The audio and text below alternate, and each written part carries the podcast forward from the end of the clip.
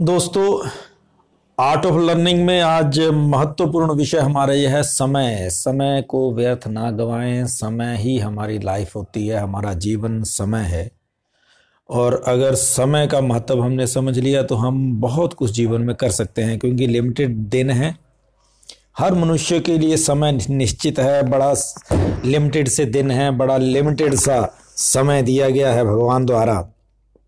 भारत में तो बोला जाता है कि श्वास श्वास गिन करके भगवान भेजता है कि तुम इतने सांस लोगे और इतने सांस लेने के बाद तुम अगला सांस नहीं ले सकते। इसलिए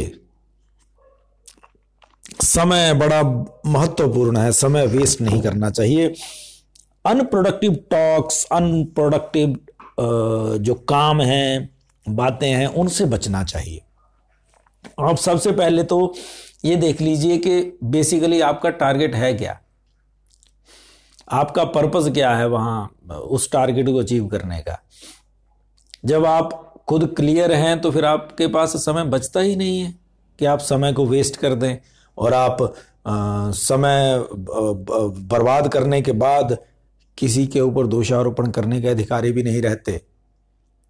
अगर आप खुद अच्छे ढंग से समय को प्रयोग कर पाते हैं तभी जो आप चाहते हैं उसे प्राप्त कर सकते हैं। अब आपको सबसे पहले ज़रूरी क्या है, समय वेस्ट नहीं करना, समय को बर्बाद नहीं गंवाना है। उसके लिए क्या करना पड़ेगा, आपको सबसे पहले तो ये समझना है कि हु यू आर, आप असल में हैं क्या, शुरुआत कहाँ से करनी है। इम्प्रूवमेंट के लिए ज़रूरी ये है कि मैं क्या हूँ, किस जगह मैं खड़ा हूँ।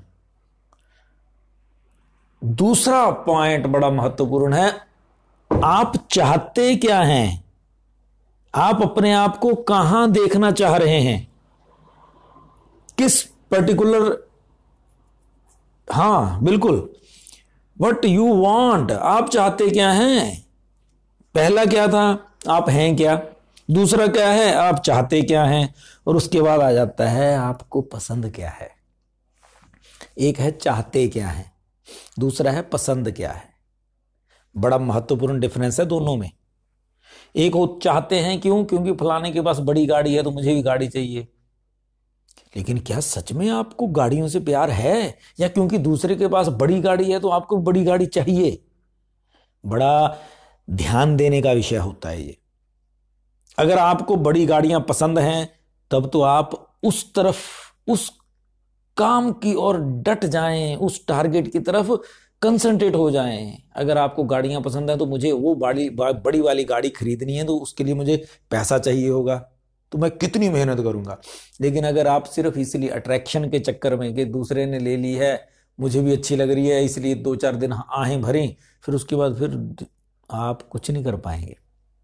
क्यों नहीं कर पाएंगे, क्योंकि भाई आपको वो पसंद नहीं है।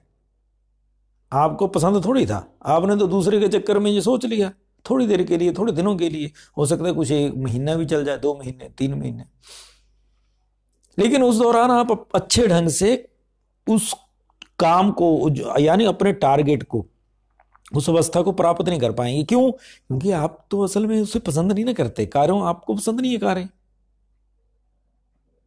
यहां ध्यान देने की जरूरत यह होती है। अब समय को हमने बचाना है, उसके लिए ये तीन पॉइंट तो हो गए, हमें ये पता होना चाहिए। उसके बाद क्या करना है हमें, देखिए, चाहिए तो मुझे कि I but I want to be, या बट यू वांट, वो आपको पता है कि मुझे वहाँ पहुँचना है। मुझे, अगर मैं इतने पैसे कमा लूँगा तो मैं सुखी हो जाऊँगा, या इस पोस्ट पे, या इस व्यापार की इस पोजीशन पे पहुँच जाऊँगा तो मैं सुखी हो जाऊँगा।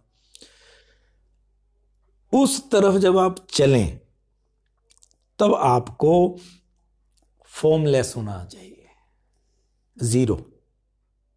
अब आपका टारगेट क्लियर है, आपको, आप उस रास्ते पे चल पड़े हैं।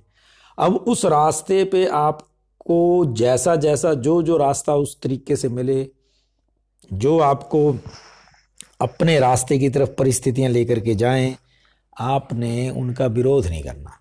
क्योंकि जब आप विरोध करेंगे, जब आप खींचेंगे, परिस्थितियों को सामने दुश्मन की तरह देखेंगे, तो आप अपना समय बर्बाद कर लेंगे। परिस्थिति जैसी भी है, आपका टारगेट क्लियर है, रास्ता जैसा भी है, मुझे फ़र्क नहीं पड़ता, मुझे मेरा टारगेट पता है और मुझे वहाँ पहुँचना है। बस सिंपल सी बात है। अगर ये हमारे मन में आ जाए और हम पानी की तरह शेपलेस हो जाएं, कोई आकार नहीं, शेपलेस मतलब ईगोलेस, अहंकार रहित हो गए। जो हो रहा है ठीक है, बस मुझे मेरा टारगेट क्लियर करना है, बस मुझे वहाँ पहुँचना है।